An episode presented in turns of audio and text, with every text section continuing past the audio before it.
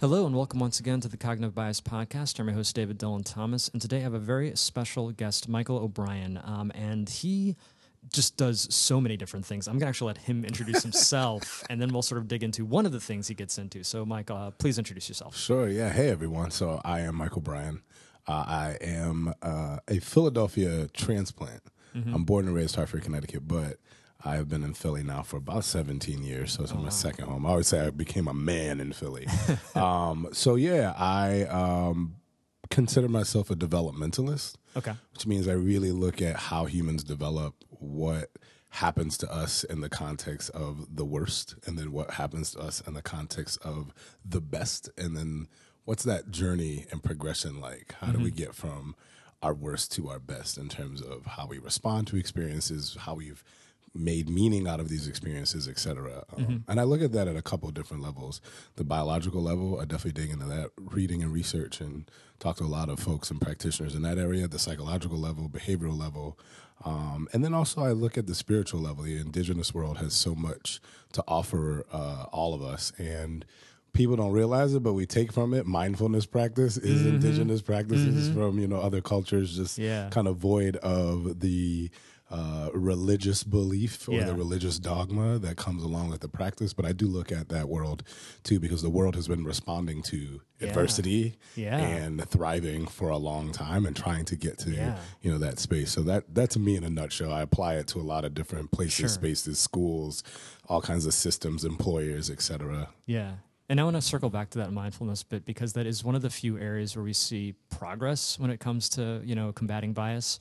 Yeah. Um, so let's let's put a pin in that. But the, the one of the areas of work I kind of want to focus in on is you do like trauma training, trauma informed care, trauma informed practice.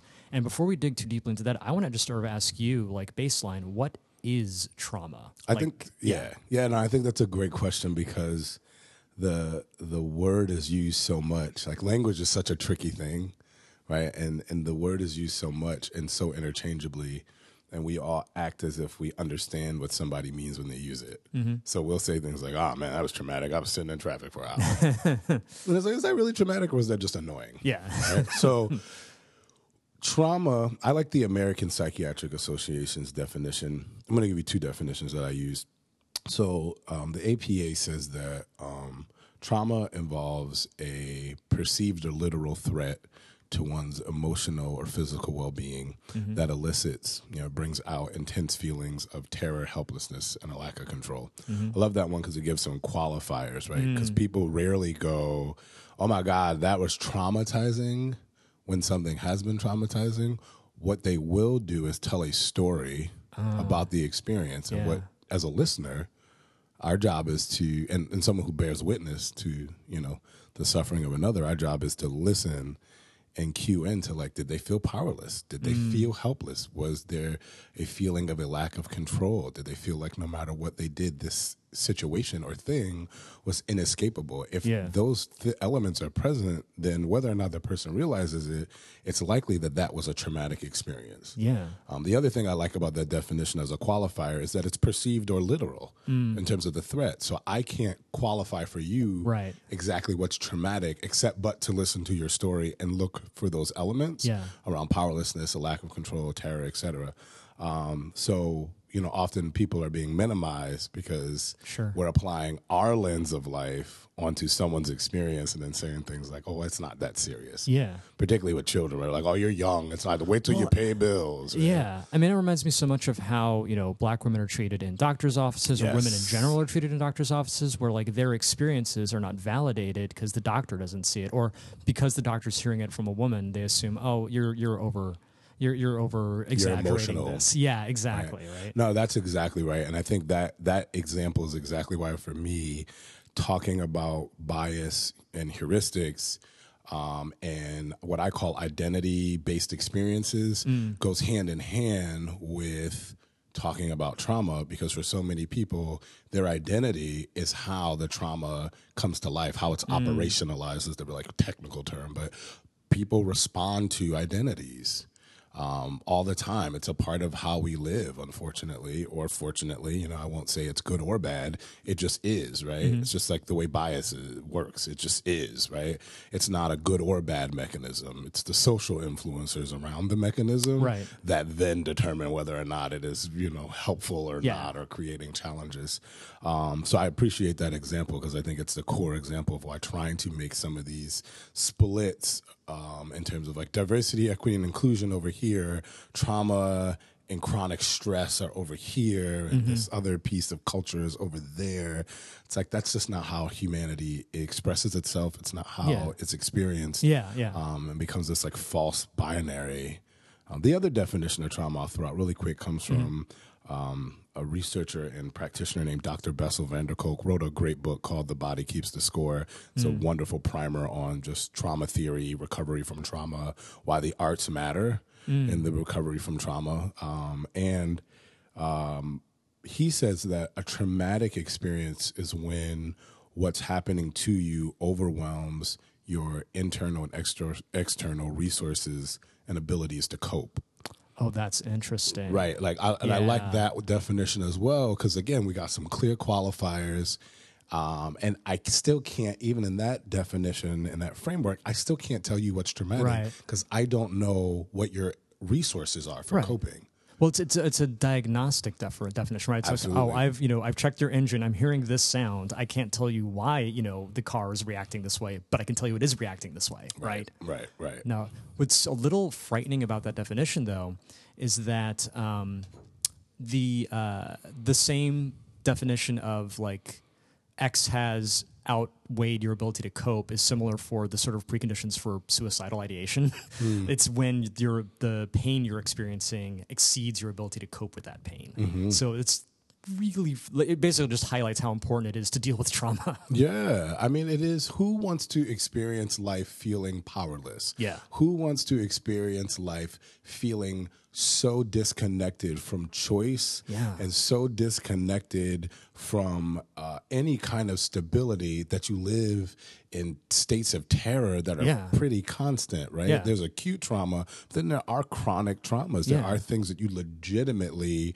not only can you not escape in the moment of the onset of the experience that brings about the trauma, Mm-hmm. it's also possible that people live in experiences that are habitual. Yeah. It's a constantly traumatic um, or constantly stressful of a really high nature Mm-hmm. and bringing out these emotional qualities around being terrified, having a sense of no power. It would make sense that if someone's constantly there Mm-hmm. and lacking any internal and external resources to cope, or what they have available to them is not meeting the need, yeah. it would make sense that people would feel could feel like suicide is the way to handle and manage and cope. Um, so really it's about how and and that's why actually when we were talking prior i talked about the human sciences right? Life sciences we use as a term it's big pharma gene therapy it's heavy research biomeds uh, you know perspectives about life, right? I guess. Uh, but I talk about the human sciences, right? It's the science of our humanity at its best and at its worst, um, in stages of growth, recovery, change, um, from a cultural lens, from an anthropo- anthropological lens, from a um, biological, developmental lens, right? Um, and from a sociological lens, because we're social creatures and it is our relationships with each other that are completely intertwined with our biology. Um, and when you look at that, to me, that branch of science, when we then have to think about issues like suicide, or we have to think about issues like um, chronic depression, when we have to think about you know anxiety, when we have to think about a number of other issues, I do think there is a space for us to reckon with our connectivity mm. and what role that is or isn't playing positively or Yeah. negatively in you know people's life outcomes. Yeah, and it feels like a conversation that's starting to happen more and more. I remember reading about sort of loneliness as sort of a thing that people are really seeing more of now and trying to study more now. Yeah, there's a great article. I just shared it on Twitter. I'll make sure I get it to you. It's a primer going back to this thing with language, like cleaning mm-hmm. up the language mm. so that we can get really specific in research and in educating folks mm-hmm. around what it means to be lonely versus what it means to be isolated, mm. right? Like these are one's about your emotional experience, the other is about a like legitimate physical state. Sure. But it, so it's possible to be physically away from people at periods of time, but you might not feel lonely. Right. Because you might have other periods of time where you are in meaningful relationships that are connected, that are pro social, that are healthy, that are helping you cope in life. They bring joy, they bring really deep emotional experiences that you need to survive and to thrive. Sure. Uh, but it's also possible to be around lots of people and to feel completely isolated, Right. to have the emotional experience of being minimized, unheard, ignored, not feeling connected, not feeling a part of anything, not feeling that there's anyone that you can identify with or anyone who cares about you and the state of your well being. And feeling as if when life gets extra hard, you have nowhere to Yeah. go to, no one to talk to, no one to turn to. Um, and like making sure that people understand these experiences, definitions, um, how they come about, et cetera. You know, is really important when we're trying to figure out how to create um, environments for thriving, right? Yeah, Or for and I- healing. And I feel like those definitions are also important for people to even to be able to understand what they're allowed to sort of say. Like on the one hand, you have people talking about traumatic situations. The situations aren't traumatic. Then you have other people who are saying like, well, how can I say I'm lonely? I live in a city or I go to Right, a school with lots exactly of people, right. right. And they don't realize, no, you can still be lonely. Right, right.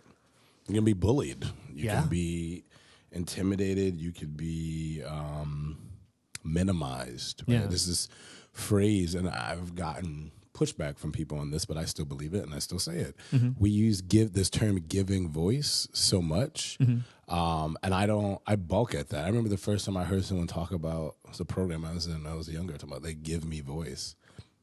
You can give me voice if anyone gave me voice, I guess my mother, my parents gave me voice mm-hmm. because they're how I'm here. My ancestors gave me voice, right? Yeah.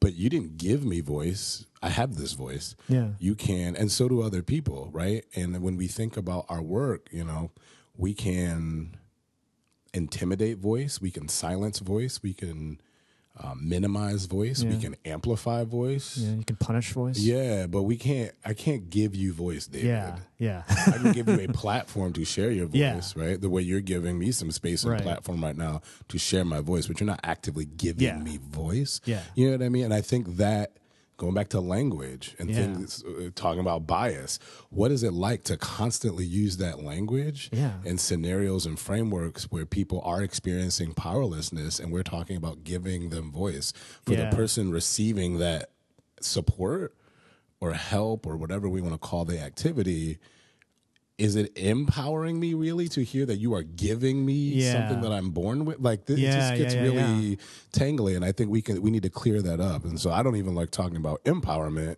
I talk about sharing power, Yeah. right? Yeah. That's that's that's interesting. too. I mean, there's there, there's a lot of there there, but I do want to at least briefly touch on this notion that another thing, like you talk about these notions of culture, these notions of trauma, like these things are not disconnected, but underlying them all, right, is this notion of power, right, and how you have to think about a power dynamic. I know, like diversity discussions in the workplace is one place this constantly trips people up. Is well, we created a forum for people to talk, or we created. It's like, why aren't they coming forward and talking? It's like, well, you understand, there's a power dynamic at work here you know, th- there's an inequality, unequal power dynamics at work here. You can't just sort of say, okay, we posted the job, everything's cool, right? Like, right, right. Um, but that feels like it also is part of that that matrix. Absolutely. So we are conditioned to remember, even when we don't consciously remember. Okay. right? As a as a species, it's a fascinating mechanism that's connected to our survival imperative. Um, y- this is what I love about um, Dr. Bessel van der Kolk's book, "The Body Keeps the Score." I mean, that's- this is half of the, the conversation. Is you know, like your body is remembering things that your conscious mind, your conscious brain, right, is not remembering directly and, and for good reason, right? Like more, so much of the brain is governing, if you will, from an unconscious level. Mm-hmm. Oh, yeah. Right? You- We don't think about it often Yeah. as a species, but I think we should, right? Heart rate, breathing. Oh, yeah. Right? These things that, like, if it just wasn't happening, we would be dead, right? Yeah. Um, but your body remembers a lot of other things connected to the survival imperative, right? Mm-hmm. And so situations of terror and the mechanism of our emotions, which are both psychological and physiological Yeah. emotions, are biological based. Um, you know, your body is encoding Mm.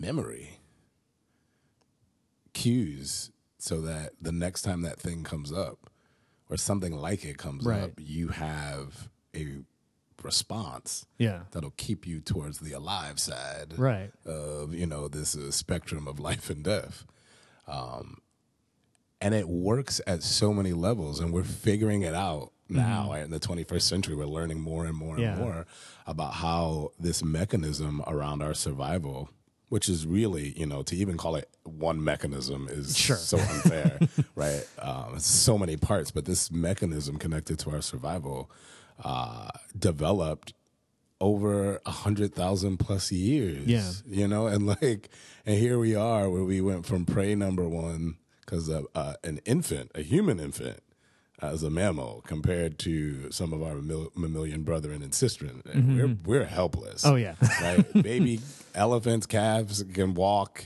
Cow calves can walk. Yeah, yeah, horses, baby colts, right? Or colts, they can walk. We can cry. We can poop. We can pee. We can't even really hold our neck up at birth. Yeah. Right. And so there are a number of mechanisms that are built around our survival because Yeah. of how helpless we are. But we're no longer prey number one. We're predator number one. Yeah. Right. And there's 7.6 to 7.8 billion of us. You go 10,000 years back, you know, they're calculating there were under 10 million of us.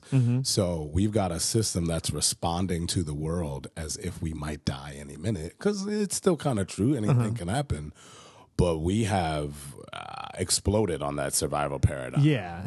you know, but like we still have a mechanism that is responding now to job postings yeah. because they're they can strike up powerlessness, they Yeah. can strike up terror, fear, um, particularly because income is connected to every basic need for survival in the Mm-hmm. West, right? Oh man, there's so many directions I want to take here, and I have this image in the back of my head of basically capitalism hijacking evolutionary biology. But I but think that's a fair statement. But I want to bring it back- just a little bit. So so this just to bring back the trauma for a little bit, because it sounds like that it trauma is part of what's being encoded, right? Either the trauma of our ancestors just literally doing what they need to do to survive and Yeah. adapting their lives and to survive to just sort of like growing up the trauma of your childhood. I want to sort of get more into like so once we've defined trauma, like how do you use that to inform your work? Like what are you helping people do? That's a good question. I think uh, a lot of my work is helping people understand uh, the science of our humanity, right? Um, and that includes the social aspects. It includes some of the biological and physiological aspects. It includes um, the science of learning, um, because we have this really unfortunate, excuse me, this really unfortunate uh, perspective on education in the West, I think in particular. I'd even argue to say America in particular. Sure. That, you know, education only happens between, you know, X and Y ages slash grades. Yeah. And like, that's just weird, you know? And like the idea that literacy or literacies, even in the 21st century, um, mostly like reading and writing and arithmetic based are like the ways to go about learning. Um, and like learning in a chair, learning these forms of literacy through like being in a chair or somebody like with power and authority Sure. and knowledge talking at you and then Yeah. doing these exercises, right? This is really interesting research around homework, and it's like it's not really coming back that it's uh, helping with this like fullness of what we would call an educational experience. Um, and so when we look back at when we were all first learning, we were learning a lot before we sat in a chair in pre-K Sure. a ton right? Before the cognitive uh, or like the language capacities of our brain in terms of reading and writing were online we were still using language. Mm. Uh, we were developing multiple forms of language, not just Mm-hmm. spoken language, right? We're understanding metaphor as language. We're understanding picture as language. We're modeling and watching the adults around us and our peers and trying things out, right? All of that is learning. All so we have this false conversation about models of learning where we're talking about what's your style. Mm-hmm. And like you know the eh, the reading in that area literature wise is fascinating in terms of the research because it's like we got these it's a little fake. I mean i'm not mm-hmm. trying to burst anyone's bubble Sure, sure. but you know the the literature's there right? I'm not going to get into why and how at the moment because because of time but it's fascinating that we don't spend enough time with the way that we know everybody's learning up front. Mm-hmm. Modeling. Right. Art and media Yeah. serve and return relationships. You know, the the, the reciprocal nature of a, a, an older person and a baby, Mm-hmm. right? And this interaction of talking and the baby mimicking you, trying to talk and find the speech pattern. Like Sure. it is relational. It is doing based. Yeah. It's often problem based. Even like you can watch a baby try to solve some problems. Like, how am I going to get that cookie across the room? Over here and I want the toy, right? Like they're really trying to figure it out. Um, and they have adults around them to guide and whatnot. So it's fascinating to me that like we lose that understanding of the mm-hmm. world the older we get mm. because we are institutionally beat into trying to understand humanity through some very specific lenses that you know we now know are ill informed mm-hmm. for what we've learned about humanity in the last you know 100 years Yeah. and particularly the last i'd say 40 to 50 have been like a boom so all that being said mm-hmm. this is the kind of stuff that i'm bringing to employers to schools, workforce development agencies, etc cetera. So like if if you learn to see the world through a lens of you being a deficit or you learn to see the world we call it a mental model right you have a mental working model of the world where you're a deficit that people don't maybe listen to you much, that your voice isn't valued, that to achieve X, I have to do these kinds of things, which might um, completely be in static opposition of my identity or identities.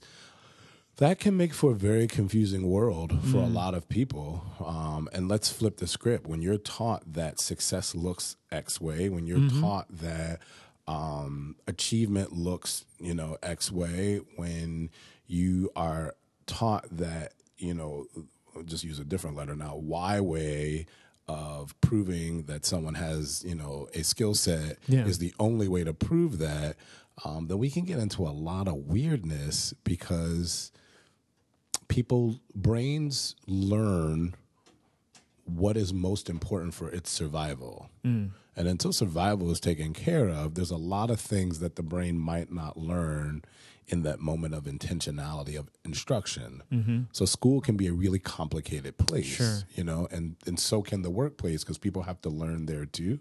Yeah. Um, and so often it's not that people don't have an index of skills, I'm finding in the work.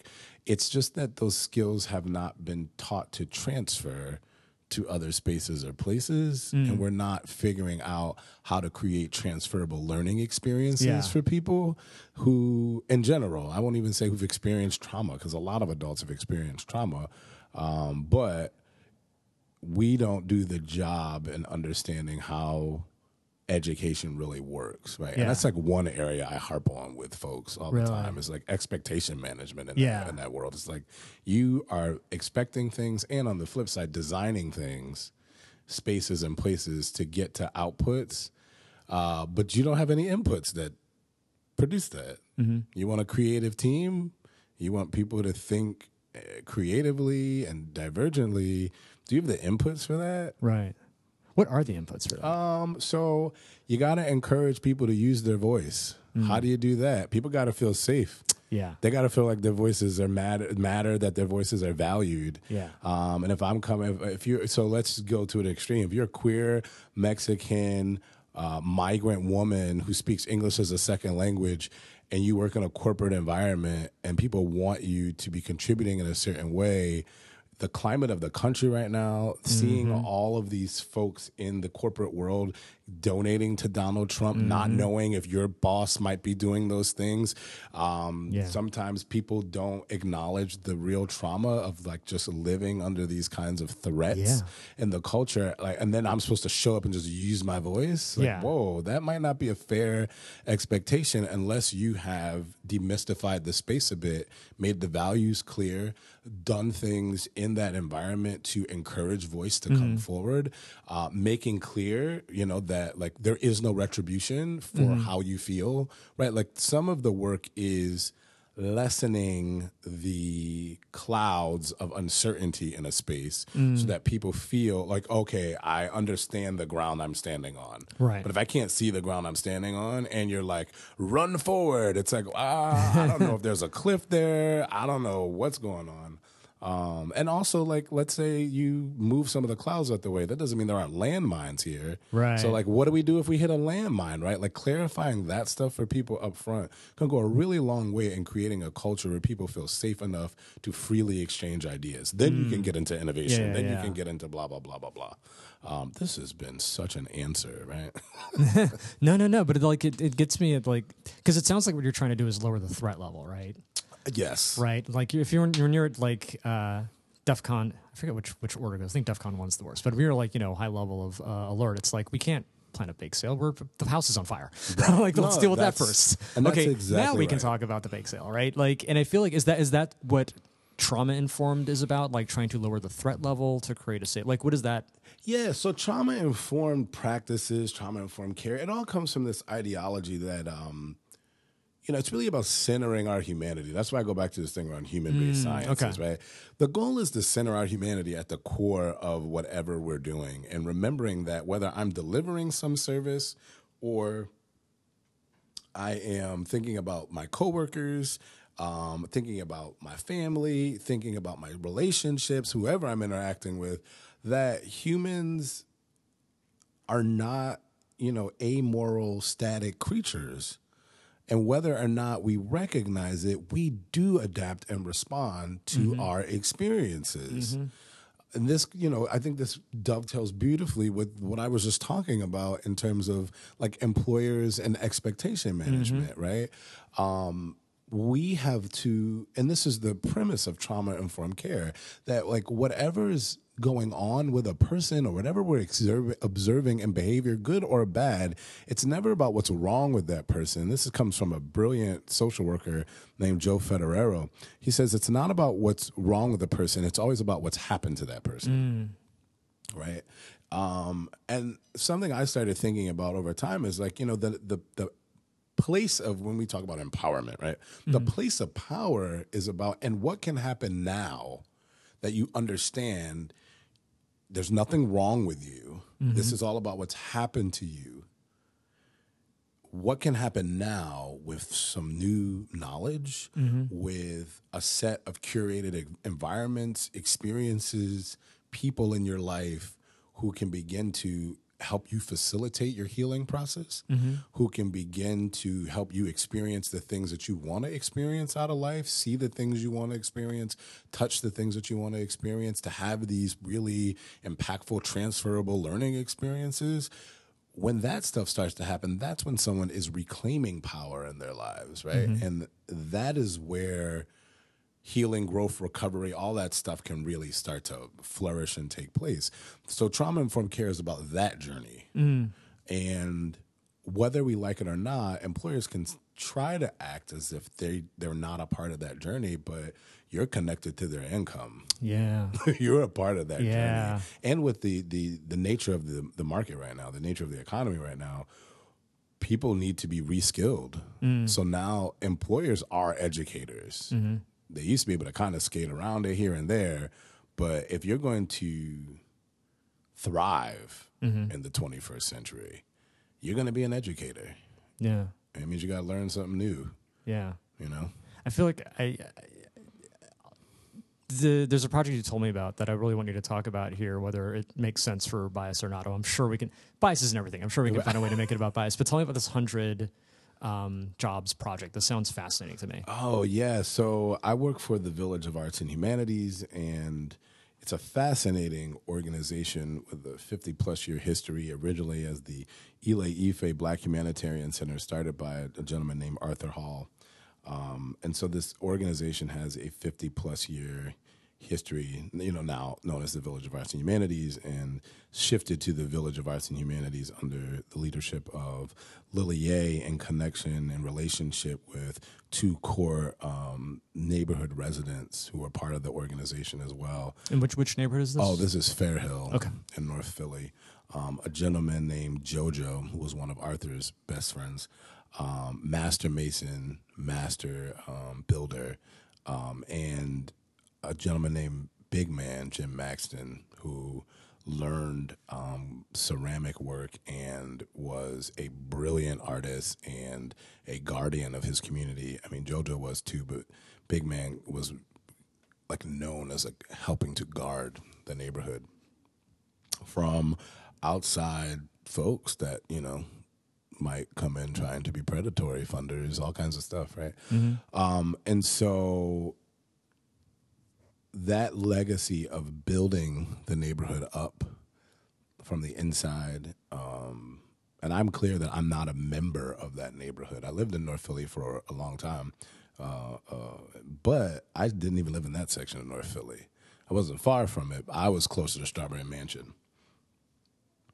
And the work of the village has been one, uh, and the work of Ile Ife has been one of supporting families and supporting people um, becoming who they wanted to be and really investing in their sense of identity through the lens of arts and culture and the contributions that African Americans and the entire African continent has made to the world. Um, and so we do have a project right now which is looking at how can we work with families to really like own their neighborhood Yeah. in a legitimate way um, to sustain that ownership with access to true livable wages and even thinking about methods of ownership for the neighborhood um, and the role we play as an organization, nonprofit, intermediary. But the goal is to get money to the neighbors, not for the village to hold money. Right, right. Because then you get another power distribution Exactly problem. right. Yeah. Um, and how do you do all of that in a way that's sustained for at least a hundred years? So Right. it was like a hundred families. They got a hundred homes. Yeah, for how, how do you work with a hundred families to own a hundred homes, sustain with a hundred jobs for a hundred years? That's fantastic. Um, yeah, you know, it's a it's a large enough uh, project that it scares us, Sure, sure. but it's also small enough to measure. Yeah, yeah, exactly. Yeah. you know, and really learn from. And there's no way you do a project like this to the community, yeah, right? You do it with them. yeah, Otherwise, it's doomed from the beginning. yeah, Um, so designing with them, yeah. learning with them, reciprocal learning, bidirectional loops of learning, Yeah. um, bidirectional loops of evaluation. Yeah. Yeah. um, and really understanding that at the end of the day, we will only succeed if both the village and the neighborhood understands that its definition of community starts with each other, but then begins to include those that we do see and don't see on a regular basis in our geographic area and across this region. And I think by default across the nation, right? Yeah. Because we're not the only ones Right. struggling with the social variables that have created, you know, mass incarceration, that have created um, educational attainment challenges, right? Yeah. That have created joblessness and housing insecurity. Mm-hmm. Um, and going back to trauma, these are traumatic Well, experiences. yeah, like this. It sounds like this project has to, by its very nature, be trauma informed. has to has to be human centered. Yeah, has to be yeah. trauma informed. Has to be informed by our humanity and also Mm. informed by our joy. Right, Mm. informed by celebration. Informed by um, a complex understanding of history of space and place, uh, informed by a complex and direct understanding of policy and Yeah. purposeful disinvestment. Yeah. Um, but also, you know, how people, and particularly in this case, black people, have fought against that adversity and challenge along every step of the way from our landing here in 1619 till now Yeah. Yeah. um, how we have been able to thrive. Our thriving capacity is fascinating as a people and has been challenged every step of the way, bombed out every step of the way. Um, and so there's a lot to learn from and a lot to iterate from. And then there's space to add new things. And we're really interested in that whole journey. I I'm just gonna be real with you. Like, how are we still here, yo? I don't, I don't know. And it's fascinating. right i mean and, and we're gonna we're gonna get into the the 400 years in a second but um, it's interesting something you said about joyful practice i was actually at a session at south by southwest talking about it's the 400th year uh, anniversary of when slaves first arrived in this country. And one of the people on the panel was sort of talking about you know all these different projects that were going on to sort of like commemorate this and deal with the sort of like trauma of it. But one of the things she pointed out was i'm also trying to learn more about joyful practice. That there is there has to be room for joy even in this dark place and this dark adversity and the work we have to do. It's it's grim work in a lot of ways but the the the, the idea that she made a point right to say there has to be joy in this as well for it to even be sustainable i found that fascinating and like i don't know if that's something you think about when you're trying to Oh yeah, all the time. In fact, some t- uh, a couple years ago, I used to in the trauma informed circles, if you will, or the trauma theory, public health, adverse childhood experiences (ACEs) is the term people use um, to um, kind of codify adverse childhood experiences into an acronym. In that community, I started using this term like, "What is joy informed practice?" And it came from being at a um, a conference, and I'm to this day heartbroken that I cannot remember the woman who shared this. But it was a woman of color.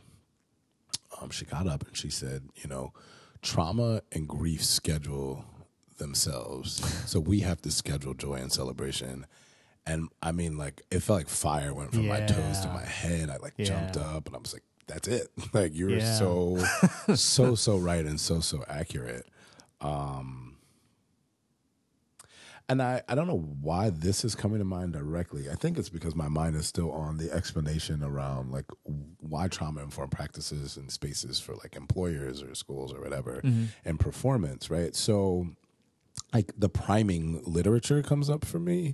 Um, so remember your body remembers stuff. It's encoding the meaning you're making in the world at the same time that it's encoding um, you know your your experience through the world. And you are understanding through power dynamics like your place in space in it even if you know it might not be objectively reflective of like your place in space in terms of class or whatever right? This is where meaning making is such a fascinating um, process and mechanism. But it's interesting literature and research a woman pamela smith um, has been embarking on for quite some time looking at like how does someone's perceived um, powerlessness um, impact executive function um, and there's some interesting and like scary results in that area, right? So there's a bunch of the priming literature in general, which I've talked to uh, some friends who are like, know, they're professors at UPenn and in social sciences and cognitive sciences, and we've talked about it because I'm like, well, I'm reading where some of this like priming stuff is kind of fooey, mm-hmm. and then and the the replication of the experiments are like, man, and they're like, yeah, yeah, yeah. So generically, here's what we're kind of Sure, saying sure, about sure. priming literature is like some of the research is fooey. However, there are core elements and constructs which have been validated okay right? And that basically what is accepted is that people can be primed. Mm. And performance can be impacted by how you've been primed to think about the task at hand mm. and how your well, that's one, and then mm-hmm. two can also impact, or what also impacts that is how you've been primed to think about who you are, mm. your positionality, your skills and talents, worth, etc., your educational background, imposter syndrome, all that stuff can be primed and also impact skill recall, right? In a moment, and that's not mm. skill development. These skill recall is the Yeah, you bringing got it, up of but can you skills you have, up? Yeah. right? Right, uh, that can be impacted, and so Pamela Smith is doing really interesting research looking at like executive function um, impact, and is finding that direct primers Mm-hmm. around like so if i were to say to a group of women directly that um you know yeah women are bad at math and science so you know most of you are probably going to do really bad on this test because you're women good luck with the test i'm about to give you that's going to have an impact Mm-hmm. statistically um and just having like visual cues in the Yeah. room up that could prime like would have an impact as well and so this is where i get back to joy and meaning yeah. is like the world is set up with primers right, Right. for us to not think about ourselves Yeah. as actively bright capacity Yeah. building or the potential for our growth and change and blah blah blah. It's not set up for that for all of us. So building spaces for joy and celebration in the midst of also having to deal with real life trauma and chronic stress, um, which are two different things. We can talk about a little later if you want, but they're interrelated, but they're not exactly the same thing. So, dealing with trauma and chronic stress, dealing with a world that is priming us, many of us, to not see ourselves in the fullness of our capacity Yeah. as a human being, like you gotta make space to see yourself imagined forward as your best self. You've got to Yeah. make space to enjoy the quality of being that you want Mm-hmm. Yeah. and that you might actually have but because of the priming because of just the onslaught of living day to day it doesn't feel like it's there so we have to call purposeful attention to it Yeah. and go even if it's small it's here and we can grow it we can build from Yeah. there right Well, this, it's funny. There's something I tweeted the other day, like makes so much more sense in that context. Like the uh, the release date for Black Panther two came out, and I'm like, okay, here's one thing, right one thing in the news I can hold on to, right? Like, and that was why I felt like when the first Black Panther movie came out, it was such a moment. And to get back to the notion of priming, there was that famous tweet of a guy standing in front of the poster. This is before the movie even came out. And he was saying, "Is this what white people feel like all the time, right? Yes. Because because that's the thing, right? oh walk that's a friend of mine Are you serious? lee colston Oh my god! Yeah, yeah, yeah. Tell no, I, I tweet. remember when that. I think that's the one because Lee had a post that went viral, and I think that was it. No, it, it totally went viral, but it was yeah, but that was that bald was, head guy. I think so, Yeah. yeah. yeah, yeah, That's my buddy Lee. He's a Philadelphian, actually. Oh, that's awesome. Yeah, theater No, guy. but that that was what was made it such. That was what made it like Black Christmas. It's sort of like, oh yeah, we don't usually get to walk into a movie theater and see this on a big giant poster, Right. like celebrating us, like Yeah. and reaffirming us. Usually, we walk around and it's a bunch of white dudes. Right. And there's a lot of folks that don't get to experience that too, right? Like there's there's two challenges that this brings up for me. Mm-hmm. One is that as much as I want to see these things, knowing that like the board chair for Marvel Oh sure. is investing millions in Oh, the yeah, yeah, yeah. election of Donald Trump. When I saw that, I was like, "Oh yeah, Black Panther too." Ooh, Yeah. yeah. This is capitalism's ugly head. As much as I want to see that, I don't want to put a dime in the pocket of Sure. someone that is enabling that kind of vitriol Oh yeah. across so many sectors of our humanity. I just can't possibly do it. And so if the vote is no Black Panther 2 ever Right. To ensure that this guy Yeah. gets no money. And I know that one film is not making the Well, yeah. difference, right? Like but there is this thing that comes up for me now of like in the 21st century where we can be grossly and, and like hyper aware Mm-hmm. of like how our dollars Yeah. are moving and circulating and ending up in places that we might not agree with. So we've got to think about that. I think the other part for me is you're right. Like we got to see ourselves accepted and embraced Yeah. On our own and terms. celebrated, know? yeah, in a very particular kind of way uh, that we don't get often. And on the flip side, I can't help but think in a world where that's also not happening for migrants, particularly Latinx migrants. Yeah. Um, you know, it, it does start to become a form of privilege that we need to be conscious of at Yeah. least and be thoughtful about. Um, yeah, you know, I, I'd say the other thing that started happening too is that we just need to be careful that we're not making caricatures out of African Oh, sure. right? Yeah, like yeah. once T'Challa started showing up on SNL, Yeah. I was like, okay, we're we're, playing. This is we're crossing that's- boundaries. Maybe, Yeah, but that's but that's scale, right? Like Right. that's because we have a Black Panther. That's it, right? it's like when there's like 20, you know, black superhero films and 20, like that was what, you know, not to go too far afield, but that's why like 2018 was such an interesting year in film for me is because we had Black Panther, we had Into the Spider Verse, we had um, If Beale Street Could Talk, we had um, What a Black Klansman. film that was. Yeah, and we had all these different, and mostly male to be fair, but all these different black characters Yeah. that I could point to and say, this person is not like that person, it's not like that person, it's just a bunch. Like black people can be all these different things. Like that's five different things. It used to be one. So we're getting some, you know what I mean? But like Yeah. that, you know, scale to me is when you when you start to solve that problem is because yeah, if you've only got one thing to point at by by its nature, it's gonna be a caricature. Right, right.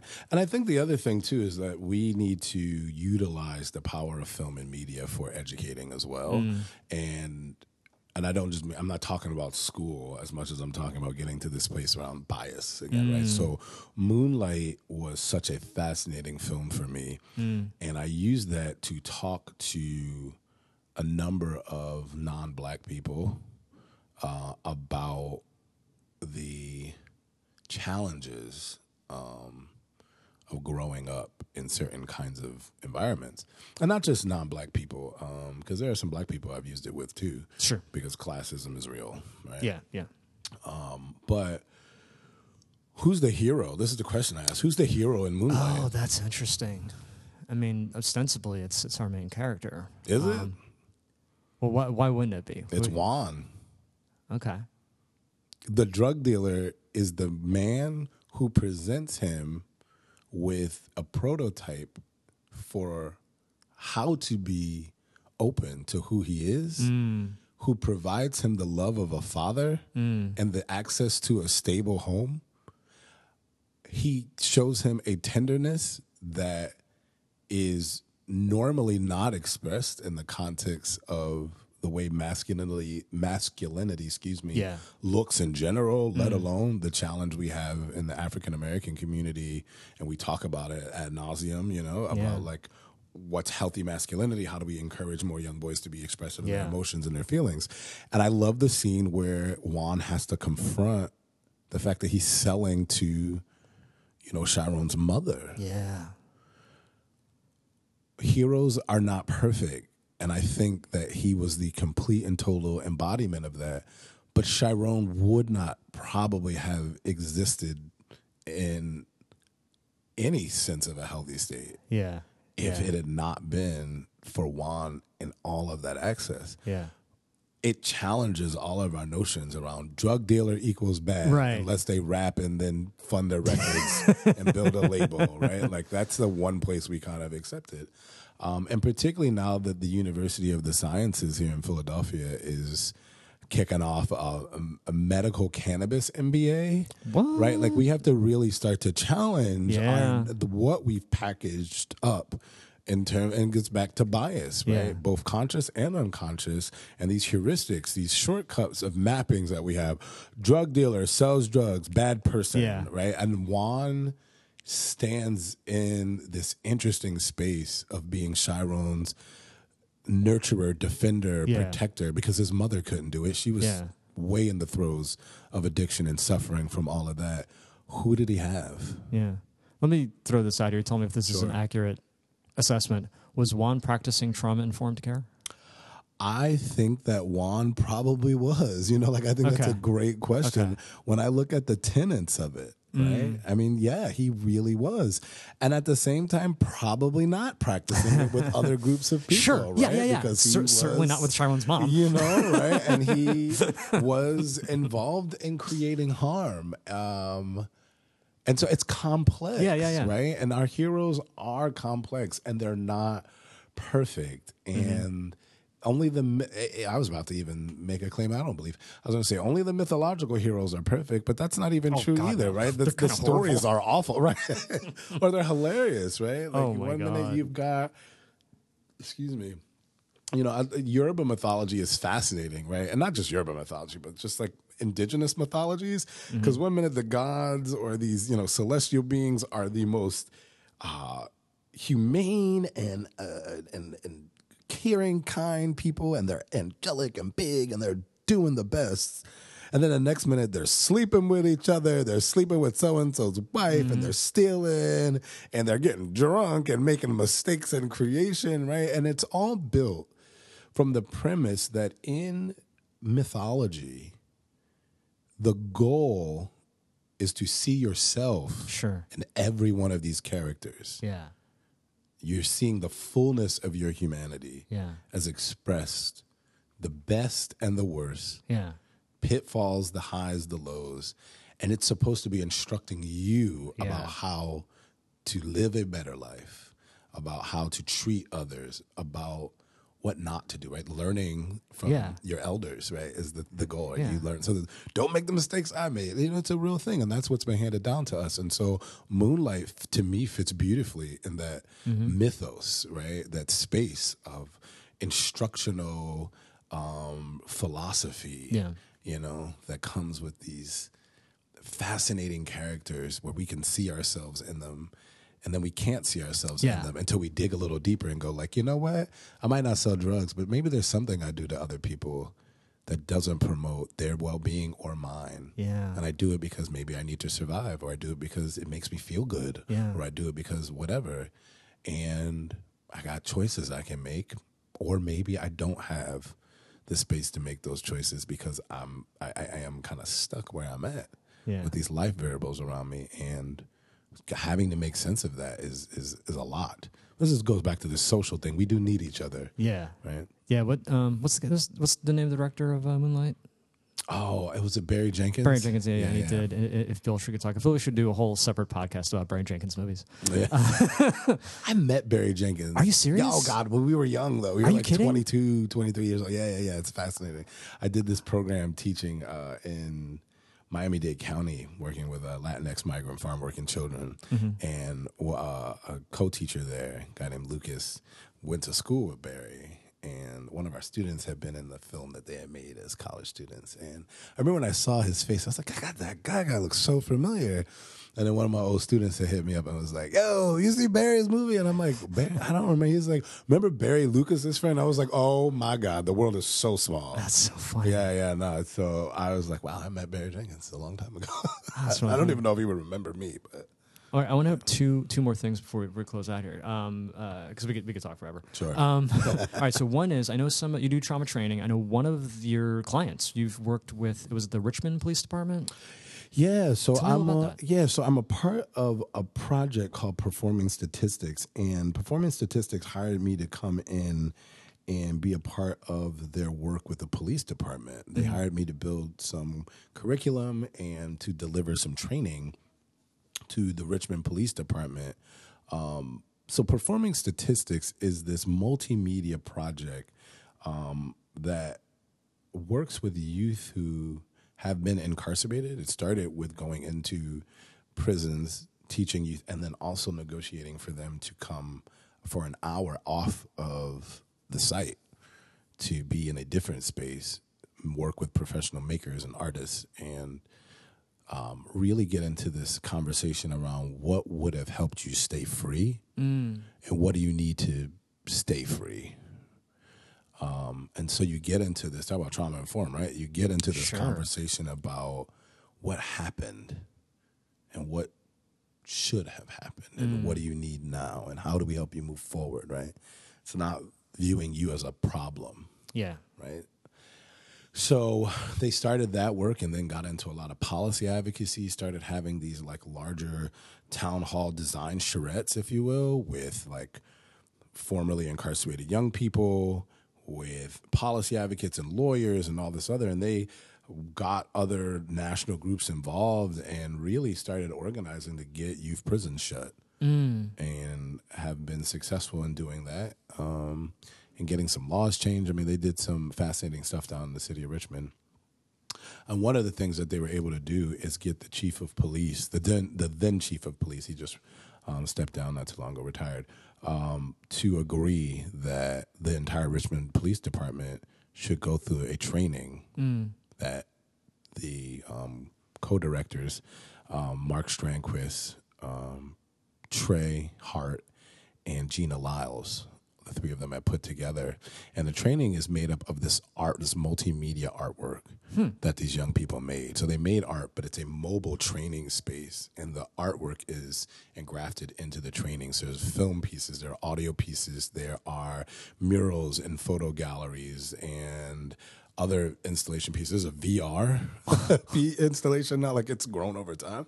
Um, and the folks that did a bunch of the VR work on Stranger Things helped them uh, put this whole thing together and worked with them on it. So it's this again a, re- a true multimedia Yeah. immersive um, exhibit, and we use that exhibit to train. We've done a bunch of uh, new recruits, but I was brought in again around some curriculum design and then train and then delivering some training around trauma mm-hmm. and adolescent development slash the adolescent brain mm-hmm. and really trying to help officers understand how stress and trauma work mm. and like how it impacts them too mm. to get them to rethink these encounters with the young people Right. right? And when you think about those definitions we talked about earlier, the social variables, how people learn, all those things that you've heard me talk about, like we package that into like I get about an hour and a half, roughly at most. Sometimes I steal an hour and a half. I probably get like seventy five minutes. Right?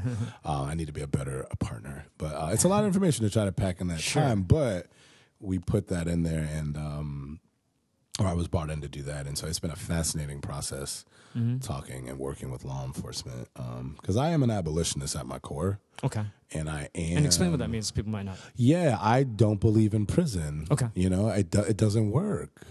The data is awful. Mm-hmm. Recidivism is so high. Um, young people are often incarcerated at rates that make no sense, and it's really in that level we're talking about offenses that like violate um, uh, probation and they're non-violent offenses. Right? There's this mythos of you know even going back to all that super predator stuff. There's this myth about black children or you know kids from the city ruining stuff and raping everybody, but that's not what the data says, right? Um, so we've got to be clear that and understand that we on the abolition side do believe that people should answer to the harm they've created. Yeah. Right? This isn't like get off. Right. But we don't believe that people should be forced to go to prison, which at this point is better at sending people back to prison Yeah. in terms of the data than it is to Yeah. doing any of this corrective eh, blah blah blah blah, blah Yeah. that people are claiming that it can do. Yeah, and we could and probably should do a whole other podcast just on the topic of abolition because I find I find this fascinating. I've had some interesting conversations with folks about that, uh, including folks who've been in prison. Um, and uh, but I do kind of want to circle back to the the police training bit. So, when an officer, what does it look like for an officer to have an encounter with an individual? knowing what they know like post training like ideally like what is it how are they behaving differently or what are they thinking about they might not have been thinking about before Yeah, so you know, there's this uh, statement in like the project management world, if you will, that's mm-hmm. like how a project starts tells you so much about like what's to come. and then, so it's kind of the same case here, So true. right? It's like if you you have the gun, you have the law, you have power. Mm-hmm. You can set the tone. Mm. And and remembering that a 14-year-old is actually a child. Mm, yeah Um, really interesting research literature on how black boys are aged about I think it's about 3.5 4 years older um, than than they are appearing.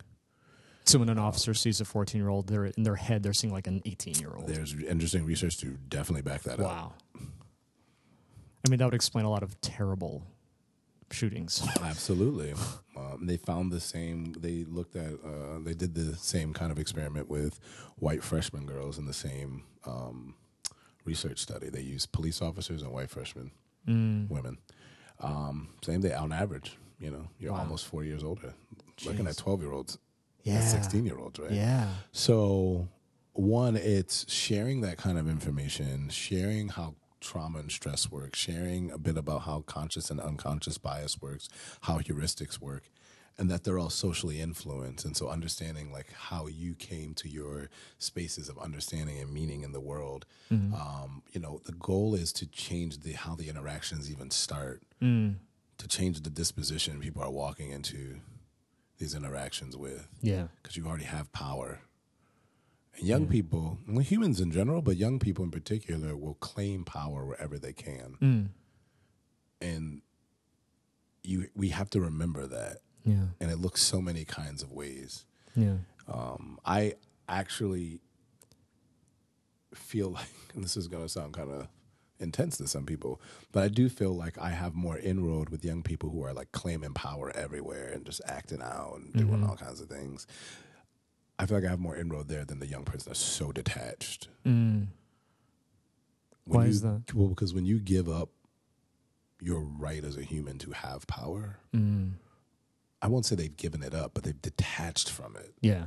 it's like why would I even bother? It gets back to this place of suicidality, Yeah, right? yeah, I'm not yeah. saying that there's an automatic link there, I get it. Yeah. but I mean, if you do some reading, when you think about chronic depression, Yeah. but like when you are in a place of shame, yeah. a place of complete and total powerlessness, and you're that detached that you don't even want to try, Right. um, that can be a longer journey. Right. Because the other energy, I'm just kind of like helping to reshift Re- and yeah. reshape. Yeah. I don't have to get the energy going Yeah. getting that energy going can be difficult. I've been in experiences where we've been able to like get that moving.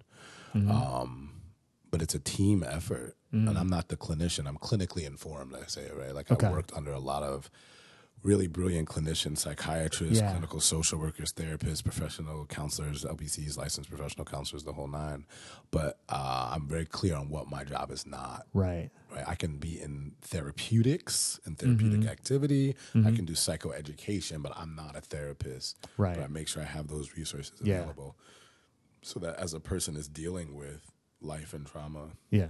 and stressors, et cetera, you know, on the flip side, they've got a place like the village where they can Sure. come and be engaged in meaningful activities, things Yeah. they love with people and adults that love them. You know what I mean? Like you Yeah. need both at the same time Yeah. going. Well, it goes back to that inter- you know, intersectionality, right? It's like we're not just one thing. We're not dealing with just one issue. It's, yeah. Right. Um, one last thing I want to hit up just because of the, the timeliness of it. So we, we had talked before. So it is the 400 year anniversary of our ancestors were brought here in chains, and different people are sort of talking about it in different ways. I, w- I wanted to talk to you a little about it just from the perspective of like inherited trauma, and literally, I know people have been talking about like trauma can be physically passed down, like generations. Like, how do we talk about that? Like, what's the trauma? How does how is the trauma of I'll, I'll believe it this way? How is the trauma of slavery informing our lives today? Sure. So maybe this is the like the science man in me. I always start on the side of like the conjecture first, right? Sure. So like epigenetics is a is a budding field. Um, we are trying our best as um, a nation and I think an international group of researchers. Um, we're all trying our best to understand the mechanisms by which this works. Like there's some general understanding, but you know, anytime there's a breakthrough in science, right? We have a breakthrough, people put out their original frameworks and dispositions, and then more learning happens, and it's like, okay, well, maybe not exactly that, right, right. but we know this is a real thing. We got to do more digging and figure it out, right? So that field is kind of there. Yeah.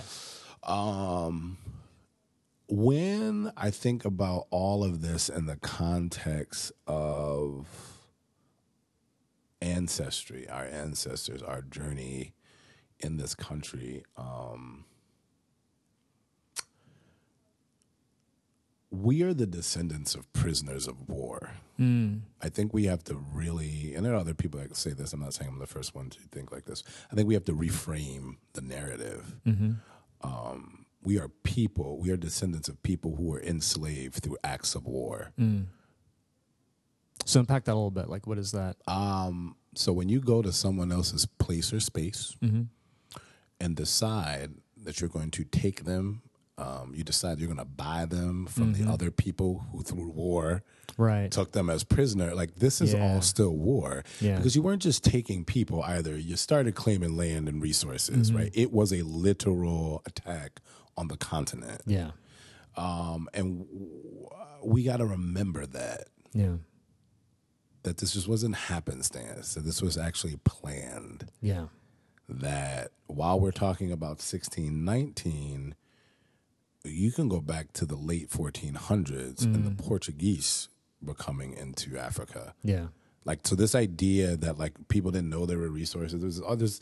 This, half the time, the story is like told with like happenstance, right? Right. Where they leave out these bits and pieces. It was a concentrated attack on what was there that mm-hmm. people knew about, Yeah. and it was clear. Yeah. You know, Northern Africa fell in like the later 700s. I want to say somewhere 765 AD or CE. Um, somewhere between 765 like 770 northern africa finally fell to arab invasion so we also have to remember that like a bunch of our ancestors were also under attack prior to europe Sure. coming to that continent people wanted what was there because they knew Yeah. and there's this but there's this looming thought that everybody in Africa um, was on primitive language, still drawing on caves. Um, you know, trying to figure out whether or not a caterpillar or a chicken were the same thing. Like it's the way they reason about Yeah. it Yeah. out loud and how we were just so underdeveloped Right. is not true to real history Yeah. and what we understand now anthropologically about what was where and what was happening. Yeah. Right? There were universities Yeah. in Mali and Timbuktu. People spoke multiple languages, including Arabic. Yeah. And were reading and writing in Arabic Yeah. all over Western Africa. So I think for us, we've got to remember all that because of the psychologically inherited trauma that comes through narratives mm-hmm. and comes through our reasoning about ourselves through that lens, right? You destroy history and culture to make sure you're not connected to the power mm. that history, culture, and narrative brings. There's interesting research in public health looking at how do narratives impact population health mm.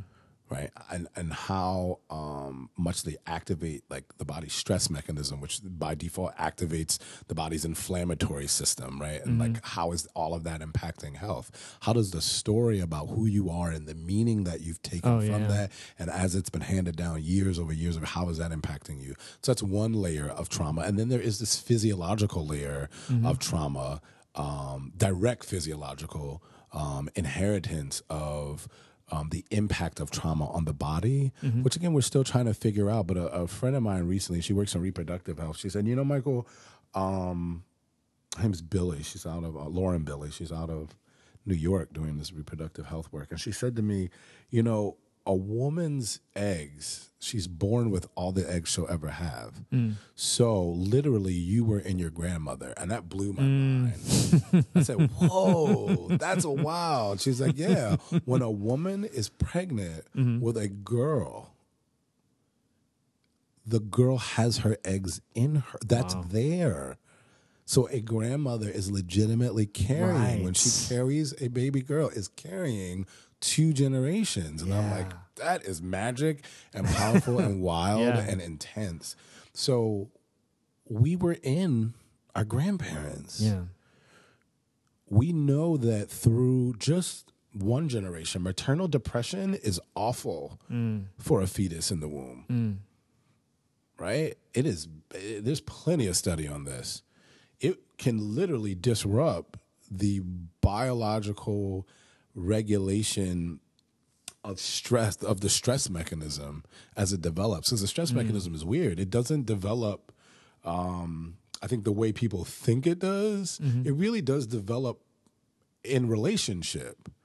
Like the biological uh, setting of how your body responds to stress develops in relationship. So you're kind of born with it half cooked.